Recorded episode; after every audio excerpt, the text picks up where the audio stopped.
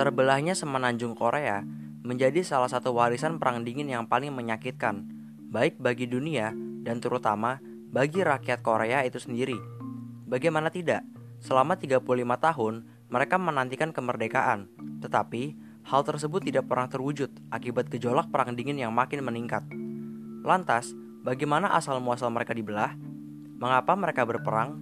Dan apakah suatu saat mereka bisa bersatu kembali? Selamat datang di podcast Pastime bersama gue Edward Justin Matthew. Kali ini gue akan membahas tentang perang Korea, perang yang terlupakan part 1.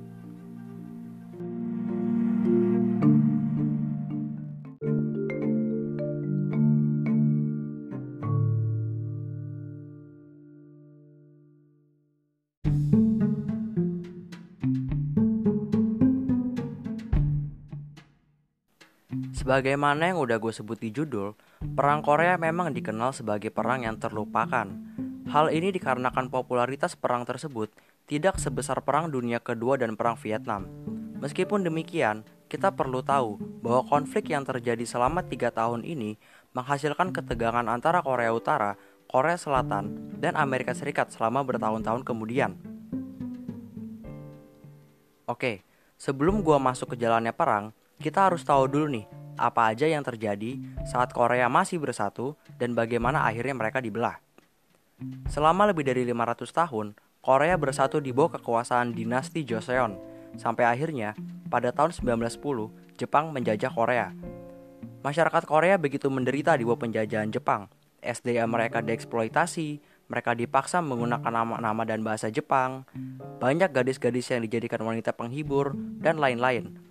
Hal ini berlangsung selama 35 tahun, sampai akhirnya Perang Dunia Kedua pun pecah.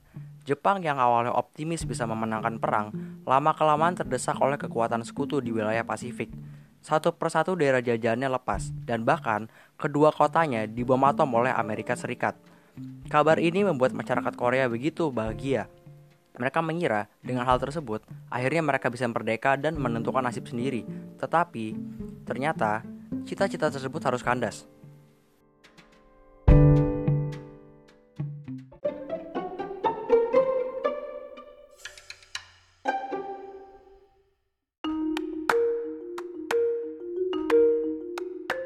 Pada 8 Agustus 1945, Uni Soviet menyatakan perang dengan Jepang.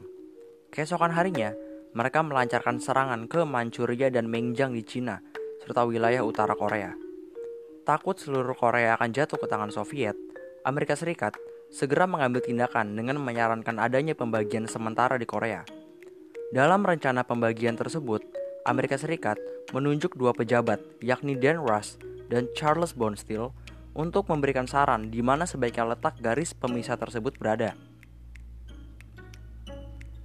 Setelah berdiskusi panjang lebar, akhirnya mereka menyarankan bahwa garis pemisah tersebut berada di garis lintang paralel 38 dengan kota Seoul berada di wilayah Amerika Serikat. Saran ini diterima baik oleh kedua belah pihak.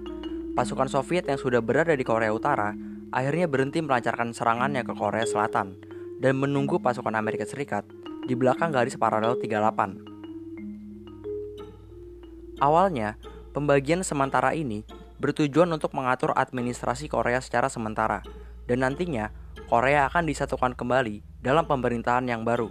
Tetapi, karena bertambah buruknya relasi antara Amerika Serikat dan Soviet, serta konflik perbedaan ideologi yang semakin meruncing di kalangan masyarakat Korea, akhirnya pembagian yang bersifat sementara ini lama-kelamaan menjadi sesuatu yang permanen. Pada tahun 1947, dengan persetujuan dan pengawasan PBB, Amerika Serikat meminta diadakannya pemilu di Korea untuk memilih majelis perwakilan yang akan membuat konstitusi baru bagi Korea. Tetapi, pemilu ini ditolak oleh Soviet dan fraksi komunis di Korea Utara. Soviet beranggapan bahwa PBB tidak bisa menjamin pemilihan yang adil. Oleh sebab itu, pemilu hanya dilaksanakan di Korea Selatan. Dengan ditolaknya pemilu oleh Soviet, membuat pemisahan atas Korea menjadi sesuatu yang permanen. Akhirnya, pada bulan Mei 1948, pemilu pun diadakan di Korea Selatan. Dengan hasil, Majelis Konstitusi yang terdiri dari 200 wakil rakyat pun terbentuk dan sepakat untuk melaksanakan pemilu presiden pada 20 Juli 1948. Pemilu presiden ini menghasilkan kemenangan seorang diktator anti komunis bernama Syngman Rhee dan ia mendeklarasikan Republik Korea pada 15 Agustus 1948. Sedangkan di Korea Utara, Soviet menunjuk mantan gerilyawan komunis bernama Kim Il Sung, ya, kakeknya Kim Jong Un, untuk menjadi presiden. Dan pada 9 September 1948, ia mendeklarasikan Republik, Republik Demokratik Rakyat Korea setelah dilaksanakannya pemilu pada 25 Agustus 1948 untuk memilih wakil-wakil Majelis Tertinggi Rakyat Korea Utara. Karena kedua negara sudah terbentuk, mereka sudah memiliki pemerintahan masing-masing, pasukan sendiri, dan lain-lain, akhirnya Soviet dan Amerika Serikat memutuskan untuk meninggalkan Korea. Baik Kim Il Sung maupun Syngman Rhee, mereka berdua pada dasarnya sama-sama berambisi ingin menyatukan kembali Korea. Tetapi, menyatukannya di bawah ideologi mereka masing-masing, di mana Kim Il Sung ingin menyatukan Korea di bawah komunisme, sedangkan Syngman Rhee ingin menyatukannya di bawah kapitalisme. Dengan ini, maka tak heran, pada rentang tahun 1948 sampai 1950, kedua negara ini selalu terlibat konflik di wilayah perbatasan. Bahkan, sebelum Perang Korea meletus, konflik ini sudah memakan hampir 10.000 korban jiwa di kedua belah pihak. Konflik yang awalnya hanya terjadi di wilayah perbatasan tersebut tiba-tiba saja memuncak menjadi sebuah perang besar.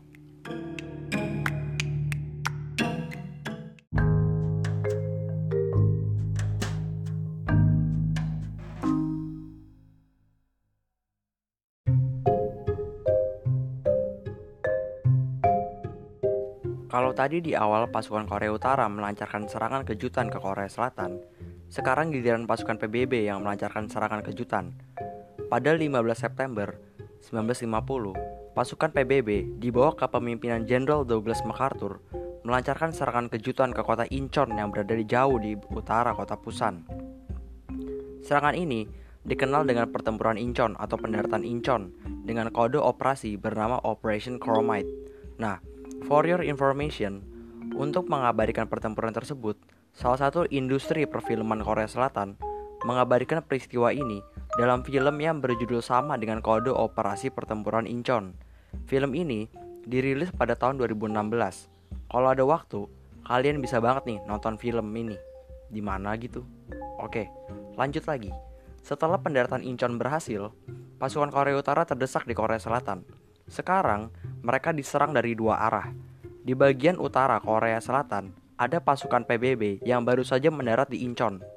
Dan di bagian selatan Korea Selatan, ada pasukan PBB yang berhasil melakukan serangan balik di kota Pusan. Akibat serangan ini, pada 28 September 1950, kota Seoul berhasil direbut oleh pasukan PBB dan pasukan Korea Utara terpaksa harus kembali ke Korea Utara. Tetapi, apakah pertempuran berhenti sampai di situ saja? Bagaimana dengan sikap Cina setelah melihat mundurnya pasukan Korea Utara? Apakah kira-kira pasukan PBB akan menyeberang ke Korea Utara? Hmm, jawabannya ditunggu di part 2 ya guys. Thank you, bye.